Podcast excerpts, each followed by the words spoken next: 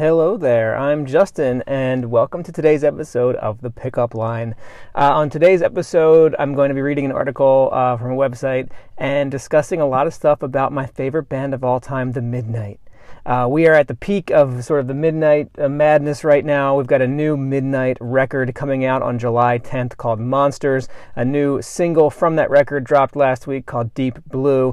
Um, and there's so much to talk about as we get excited for the new Midnight record coming to, out in July. Uh, I'm excited. All the fans are excited. Uh, I cannot wait. It's going to be amazing. So, um, without further ado, uh, this is the new single Deep Blue, and we're going to be talking about this and other things on today's episode. So, thank you so much for hanging out today. Let's get into it. I wasn't looking for action, just some distraction, just a little in the back. I wasn't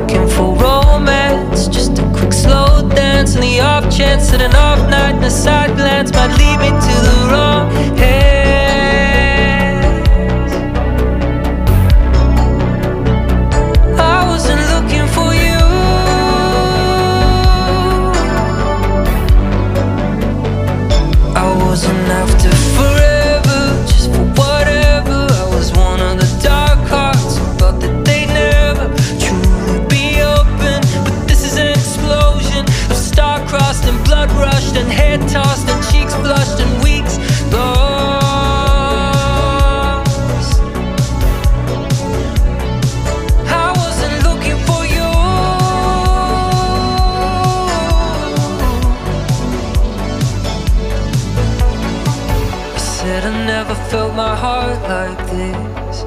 She said I've never felt my body. I always thought the point of love was just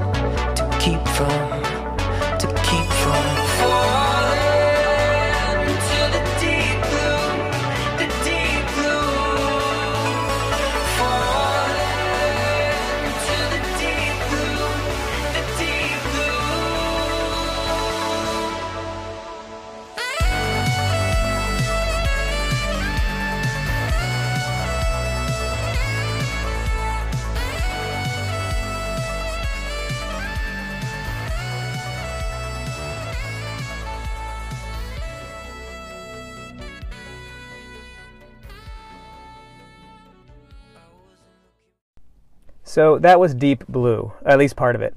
Um, wow, what an amazing uh, sort of initial introduction to this new album. Um, it's it's a it's an amazing song. It it has so many interesting elements in it of classic midnight stuff and new midnight stuff.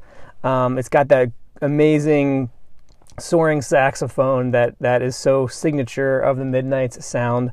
Um, amazing lyrical work by Tyler Lyle in this piece.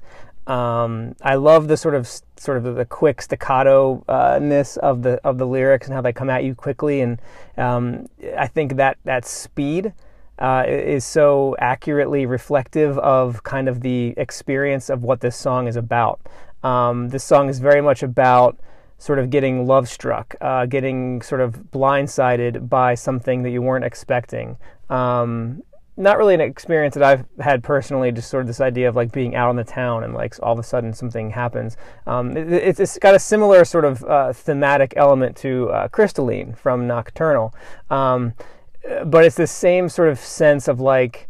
Um, excitement, but also mixed in with loneliness. Um, and there's this cinematic quality to this song that just makes it really, really amazing. Um, I, I love, I love sort of this, this the lyrical power of, of the, the, the, the way that, that we, you know, this idea of a, a weeknight booth in the back, uh, an off chance, a side glance. Um, leading into the wrong hands like almost like this is not a good thing that's necessarily happening. This is this thing that's going to happen and and it's not necessarily a good thing. And then i love later in the in the tune when we hear this line about um um it's an explosion. It's it's uh, weeks lost. It's so so it's like this this it's like this story of these two people kind of getting caught up in one another and and entering into this love affair that is so explosive and so overpowering that they just get lost in it and they just lose themselves in it. And um, it honestly kind of it, it, it also kind of you know the Midnight has has a very cinematic quality to most of their tunes and. Um, this one in particular, I think it really ev- evokes images for me of like uh, the film La La Land or other sort of movies about this sort of like uh, love at first sight or lust at first sight kind of experience. And I think um, I, I, just love I love the way that Tyler's lyrics create um, these sort of vi- visual stories, um, these little moments, these little worlds, these little uh, narratives, uh, very concise, condensed, um, but very vivid. Uh, you know, you can you can see this this story playing out. Um, so I love that. Um, Tim's work on this song is absolutely amazing too. The the the the, the beat, the the lyrics, or excuse me, the uh, the sort of the musical quality of this, the the layering, um, the way that it sounds, um, the pacing of the song. It, it's all just it's a great it's a great combo between these two guys, and it was funny. It was funny hearing them talk about their process of creating this um, on their live stream last week, uh, the Echo Chamber. Um, when Tim was talking about their process, he was sort of saying how like Tim will come up with kind of like a rhythm or a beat or a melody, and then Tyler will kind of work through that and kind of write over top of it and come up with the song and the lyrics kind of on top of what uh, what notes and chords and beats and stuff that Tim has created. And and hearing them talk about how this came together, you know, Tim went to the grocery store and Tyler was at home just like stewing over what lyrics, and then he had some sort of revelation. And when Tim returned, Tyler was very like excited and like. Um, uh, you know, like very like dude, dude, dude, guess what? I got this. And he was like going, going crazy, like thinking about, like, oh, really excited about this new, this new idea, these new words, this new lyrics that he developed for this song, Deep Blue. And um, so it was really cool to hear that. It was really cool to, to watch them both talk about their process together on that live stream. I hope they do more stuff like that because that was really amazing. Um, but this song is incredible. Um, go check it out. Bandcamp, um, iTunes, Spotify, wherever you want. It's available everywhere. You can pre-order the album. Um, I'm hoping to do more episodes like this as they drop new singles and as we get closer to July 10th uh, as we sort of ramp up the excitement and the hype around uh, Monsters. Uh, I'm really pumped for this record. I think it's going to be their best work yet. Um, and I think it's just going to be something really, really special. So go check out Deep Blue.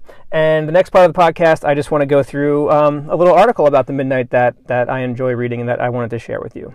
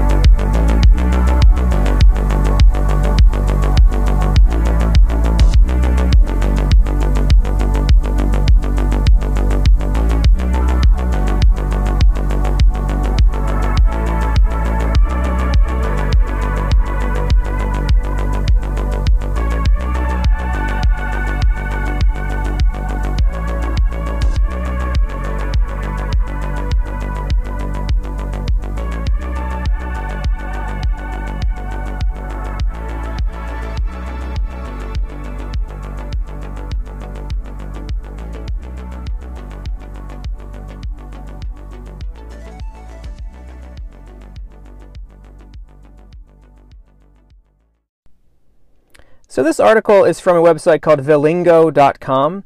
Um, and it's written by Aaron Vehling, and this is kind of Aaron. Uh, I don't know too much about Aaron, but he has this web presence, this this entity called Vehlinggo, and um, he was part of a, a uh, sort of a live stream. Uh, pandemic live stream that he helped put together with the midnight a few weeks back um, and he's just he's always kind of he, he's done a lot of work with the midnight promoting them and kind of talking about them and reviewing them and so uh, this article was from about two years ago um, and it was updated on November in, in November 2019. But uh, it's called "Reliving the Past with the Midnight: An In-Depth Interview." Um, and so I'll just start reading this. Uh, Mono no aware is a Japanese term relating to the wistful recognition of impermanence, a melancholic awareness that things are ephemeral and we can never relive the past. Are the midnight an embodiment of this, or are they the cure? Uh, so I love this phrase. The Midnight has this on their Bandcamp page. Um, it's called this mono no aware. It's a Japanese phrase, and it kind of it has a lot to do with this idea that, that there is beauty in impermanence. That that the idea that things change, that nothing stays the same, that time marches on. Um, that can be a sad thing, it can be a nostalgic thing, um, but it can also be a beautiful thing, and it's a permanent thing, and it's a it's a it's a unifying thing because everyone experiences that equally. Um, so I think that's a really I love that I love that whole idea. Um, and so uh, Aaron Aaron Vehling here writes, "It was a beautiful summer night in San Francisco, a town that gets surprisingly cold when most of America is sweating their souls out. This mid-July night was certainly crisp, but 850 people would soon be basking in the heat of some extraordinary energy generated by the performances of two popular musical groups. Their vitality would rise to spiritual levels, infusing concert goers with a deep sense of interconnectedness and warmth." But not yet. The Midnights Tim McEwen and Tyler Lyle needed to grab a bite to eat after a strenuous afternoon. It was July 14th, and they had just finished sound check at the DNA Lounge deep in San Francisco's Soma neighborhood, preparing for their first ever show, a double bill with FM 84 and his collaborator, Ollie Wride. Together, the two acts have redefined the lighter, more pop side of synthwave as a professional, unassailably written, and transcendently performed medium. They've earned thousands of fans all over the world. Not that McEwen really realized that. It wasn't until they were all grabbing a slice at the DNA Lounge's adjacent pizza place and getting some air before the show that something clicked. Quote, we were outside on the street. I looked to my left and saw a massively long line stretching around the corner, McEwen told Vehlinggo during a recent phone interview. I wondered what was going on. They were probably here for some show. I didn't put it together that the line was leading up to the door of the venue that was for our show. Then I saw some midnight t-shirts, he continued. I thought, what the fuck? That's what it that's when it really hit me. I guess if people were buying your music and buying a ticket to your show, they have to drag their body there and show up. That was a real wake up call. When I caught up with Lyle and McEwen, the former at a fun, divey bar in Brooklyn, and the latter over a couple phone calls, both men were preparing for their first ever show in Los Angeles as the Midnight on November 18th at the Globe. McEwen lives in LA, making it a sort of hometown show. Lyle used to be an a- Angel- An- Angelino. Never heard that before. Cool. Angelino. So there's a bit of a homecoming air to it. In many ways, LA is at its core the heart and soul of the band. As they did in San Francisco, the Midnight will be heading, headlining the show with FM 84, aka Col Bennett, and Wride. The venue is bigger, holding at least a thousand people, underscoring the state of affairs for the acts. They're big and getting bigger without relying on most of the typical record industry infrastructure. The Midnight's latest release, an EP entitled Nocturnal, came out in October, has been very well received. It hit the top 20 on Billboard's dance electronic charts and rested at number one on Bandcamp for a few weeks. After playing a successful show at the DNA Lounge, this all points to great things for the Midnight as they head into their next live show and beyond. It's almost like we skipped the middle part of having to tour the country and play shitty venues, McEwen said. We went straight to playing decent sized venues and everyone knowing our songs. Don't be fooled though, that it wasn't that easy. The Midnight, an unlikely pairing. Lyle co writes and sings on some of the most memorable songs in the synth business, but his background is resolutely in the realm of the singer songwriter and the country artist. This contributes to the rich and compelling lyrics he writes. One of his higher profile gigs was co writing songs for the Courtyard Hounds, a side project of Dixie Chicks members Martie Maguire and Emily Robinson. Robison. He contributed his considerable talent to a few songs on their 2013 album, Amelita. As a solo artist, he's toured all over the country playing gigs big and small with audiences of a few people to more than a thousand, and sold 20,000 copies of a solo album at a time when selling records isn't easy. Lyle hails from Carrollton, Georgia, which is about 10 miles from the Alabama border, more than 4,500 miles from McEwen's native Denmark, and about a million miles from the neon noir nostalgia of the midnight. Carrollton is also a town with 100 places of worship for 25,000 people, and a place in which a mayor in recent years banned a performance of the Rocky Horror Picture Show at a city arts venue on the grounds that it was offensive. McEwen, born in Denmark to a Danish mother and Scottish father, has spent his music career as a producer and songwriter, crafting work for the likes of Sean Diddy Combs and New Kids on the Block. He had a hand in the Diddy cut Strobe Lights featuring Lil Wayne and the New Kids 2013 cut Wasted on You. He also worked with British boy band The Wanted among others, during a stint in the UK. Quote, that we come from different worlds makes for a richer experience, end quote. Part of what makes the Midnight great is the merging of these two forces. There's a friendly tension between the European bred neo noir and the Southern bred poetry. Quote, I came up in the Nashville School of Songwriting, where writing lyrics and a melody meant you wrote a song. Lyle told Vehlinggo at the High Dive Bar in Brooklyn. In LA, producers have a track and then have a top tier sing over it, a top liner sing over it. I'm getting used to that a bit more. Lyle admits that McEwen knows a lot more about the synth realm than he does, which is a reality he welcomes. Quote, Tim adds an element I can't do myself, Lyle says. I can listen to the Midnight and enjoy it in a different way than when I listen to my own stuff. The ego of the thing is outside of me. The spirit of the thing comes from the outside. End quote. As McEwen tells it, Lyle is the kind of songwriter he can rely on to come up with something that just works. Quote, I love when I can trust a person in the room creatively, McEwen says. I'll play some chords and let him do his thing and not worry about him coming up with something good. That we come from different worlds makes for a richer experience. These two disparate souls, music professionals with differing frames of reference, came together in LA in 2012. Lyle's A&R representative, Katie Donovan, put him and McEwen in a room for a co-write session, the type of intensive all-day and sometimes multiple-day experiences arranged with the hope of yielding hits. We didn't know what we were going to make together, Lyle said. Before that session began, McEwen had Googled Lyle and found an EP of his and thoroughly enjoyed it, he said.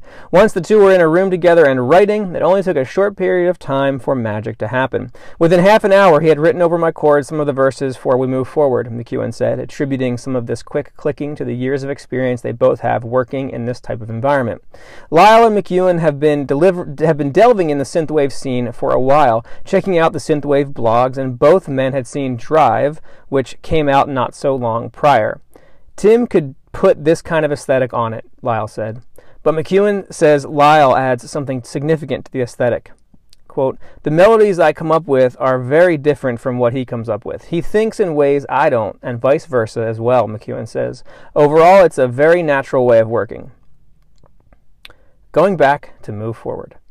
McEwen was in London when Drive was in the theaters. He'd been working on some songs with some acts, crafting electro and electro pop tunes mostly. A lot of the music he'd been listening to centered on progressive fare like Porter Robinson and Deadmau5. It was 2011 and Drive had opened that September. Between that and his exposure to some other nostalgia minded synth music, it made for what would be a fruitful trip for all of us. I was there for a week and I remember I saw Drive alone in a movie theater, McEwen says. Literally that same week on that trip, someone showed me Future Cop. He went down a YouTube rabbit hole and would discover influential early acts like Tesla Boy and MPM soundtracks. Seeing Drive, when I heard College and Kavinsky and the aesthetics of that movie, and later discovering Future Cop, I thought, what is this magical place? He said.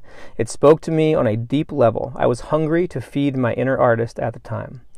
As his listening pattern went from nostalgia minded aesthetics of the Drive soundtrack to the straight up 80s retro machinations of synthwave, McEwen got more and more hooked. The melodic side of the music struck him, but so did the spirit. What I like about his genre is it's a bunch of bedroom producers coming up with this underground thing. Not every track has the best mix or perfect production, but I'd much rather listen to something some scrappy kid put together in a bedroom that feels fresh and speaks to me than something with a correct mix that has no vibe, McEwen says. Overall, he says, the musicality and the melodic elements of the whole synthwave genre spoke to me. But it wasn't until McEwen and Lyle met that fateful day in 2012 that McEwen was able to fully indulge in this nostalgia for the Toto, Phil Collins, the police, and others he'd faithfully listened to as a kid growing up in his Scottish Danish home in the 80s. It took a year to figure out what the fuck this was, McEwen says. Even then, though, the midnight might not have happened as we know it. McEwen says that originally their first song, We Move Forward, would probably have ended up as a solo track of his featuring Lyle and housed on SoundCloud. And even once The Midnight was truly born as a project of the two musicians, it took a while to get the debut release, Days of Thunder, which featured Forward and Gloria, another cut they wrote together in those early sessions. I got to a point where I felt completely at home with the sound and loved how far I could take it, McEwen says, adding the caveat that it took me a while to figure out the tone of the first EP because I wanted to get it right. Quote, if you don't like the 80s, I want you to hate the mid if you don't like the 80s, I want you to hate the midnight. If you're even somewhat into the 80s, you're going to fucking love this shit.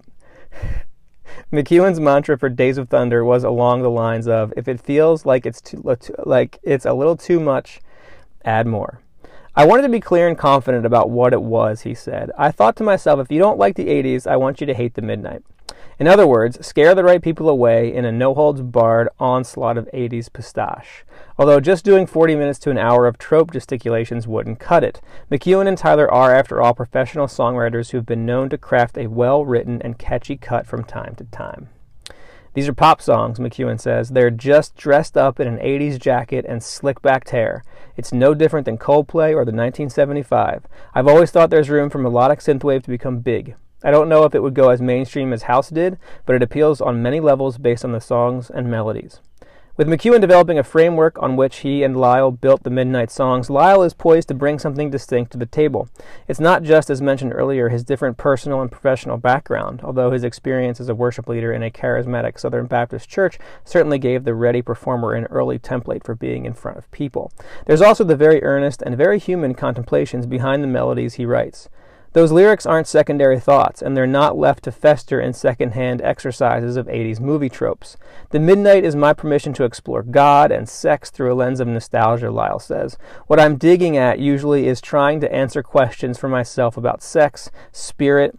Teenage pastoral 80s images provide a really easy way to do that. He pointed to Los Angeles from Days of Thunder as an exemplification of that. Lyle also indicated that as our post ideological society renders the sacred no longer sacred, nostalgic veins of energy pop up. The human need for big explanations and interconnectedness with something is a powerful emotion. Nostalgia is a way for us to sort of filter ideas about transcendence, he says. The story of the Midnight's Nocturnal. In the summer of 2016, the Midnight released Endless Summer, which was one of those titles that could be taken to evoke those veins of nostalgia mentioned above, or, considering it was 2016, I wouldn't judge you for reading it as something more of a lamentation. The 12 cut album showed that this project was no one off nostalgia trip. It was rather a potent force of increasingly sun setting areas of synthwave, the original, lighter, and more pop oriented variety, along with shiny outrun featuring sax heavy vocal cuts like Vampires and Nikki Flores' collaboration Jason, and instrumentals like Daytona. Endless Summer com- comprehensively established The Midnight as an utterly serious and entirely fun project for both the musicians and the audience. But it is this autumn's EP Nocturnal, which hit number 17 on Billboard and which arrives in between two crucial live shows that indicates something even more profound. It represents the duo at their creative peak. I'm not sure about that one. Blending their pop sensibilities with Tangerine Dream influences, bathed in a neo noir moodiness. It shows that you can be dark without being dark synth. It's a glorious achievement of a release. The EP kicks off with the exquisite Shadows, which bears all the classic makers of a midnight song an unabashed sax solo, a wash of synths, Lyle's impeccable songwriting, and McEwen's retro modern production. It's so quintessentially the midnight that you might be surprised by the underlying influence. If you want the secret code to Shadows, it's The Thunder Rolls by Garth Brooks, Lyle says, referring to one of Brooks' darker hits from the early 90s. Pop singer Nikki Flores returns to sing on the engaging Light Years and retro infused Dreamwaver Timecop1983 lends his touch to River of Darkness. Nocturnal also features Tokyo Night Train, an instrumental number that is well executed homage to Tangerine Dream's Love on a Real Train from the soundtrack to the 1984 Tom Cruise and Rebecca De Mornay film Risky Business. It's also Lyle's favorite cut on the EP. For his part, McEwen loved the film. Risky Business is a kind of ethereal and dreamy and not just a fun coming of age romp, he says, adding that the film touches on a big existential questions that people of all ages face, such as who we really are and what we're really doing. I love the Tangerine Dream soundtrack, McEwen said. I wanted to do an homage with a progressive feel. Although Nocturnal is only a seven track EP, it was originally supposed to be a full album. However, the rest of the tracks didn't fit the theme. Lyle wanted to do a full Halloween slash October release that was a bit darker than the usual midnight fare, taking inspiration from the tone of Stranger Things and John Carpenter films and the like. Interestingly, McEwen would get inspiration from them, but it wasn't always from the score. Sometimes it was just from the story or overall imagery of the film.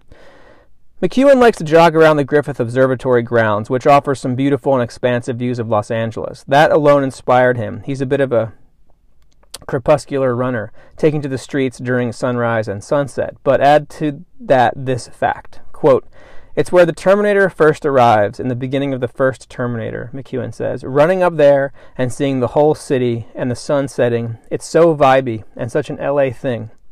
I was very inspired by that. The title cut to Nocturnal has a not so subtle homage to Brad Fiedel's score. McEwen wanted something darker, albeit not necessarily in the vein of metal inspired synth artists Perturbator or Carpenter Brut.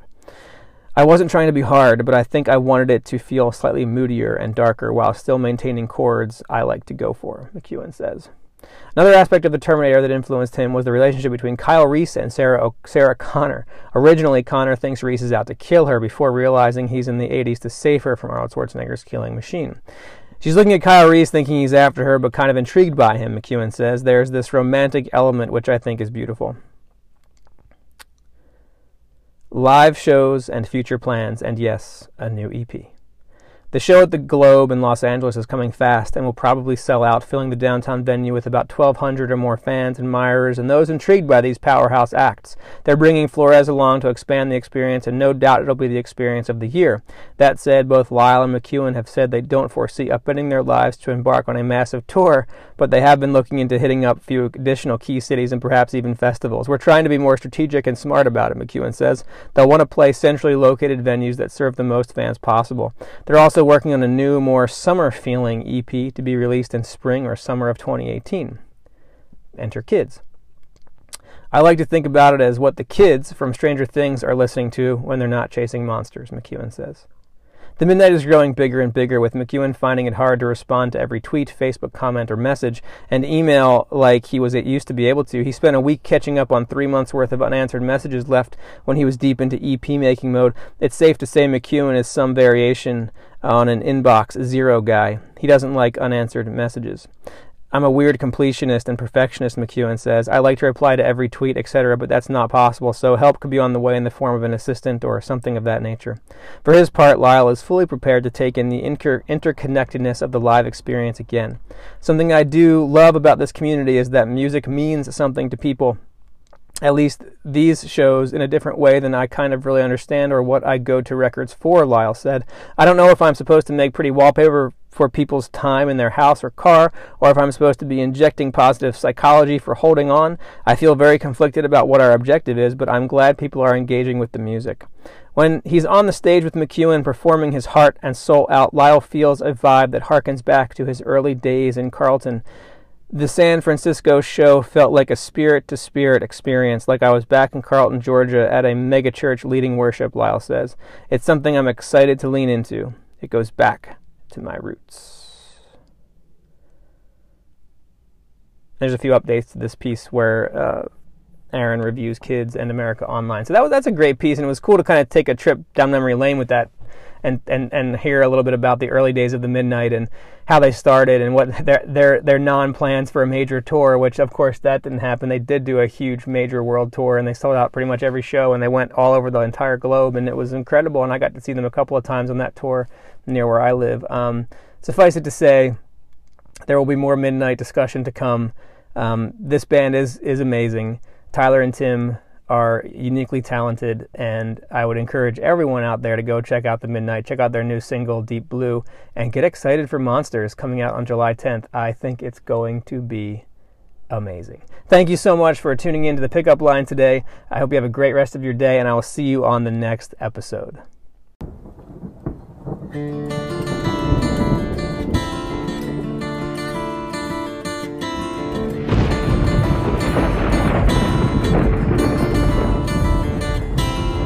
3:30 in the morning, not a soul in sight. City's looking like a ghost town on a moonless summer night. Raindrops on the windshield, there's a storm moving in. He's heading back from somewhere that he never should have been. And the thunder rolls. And the thunder rolls.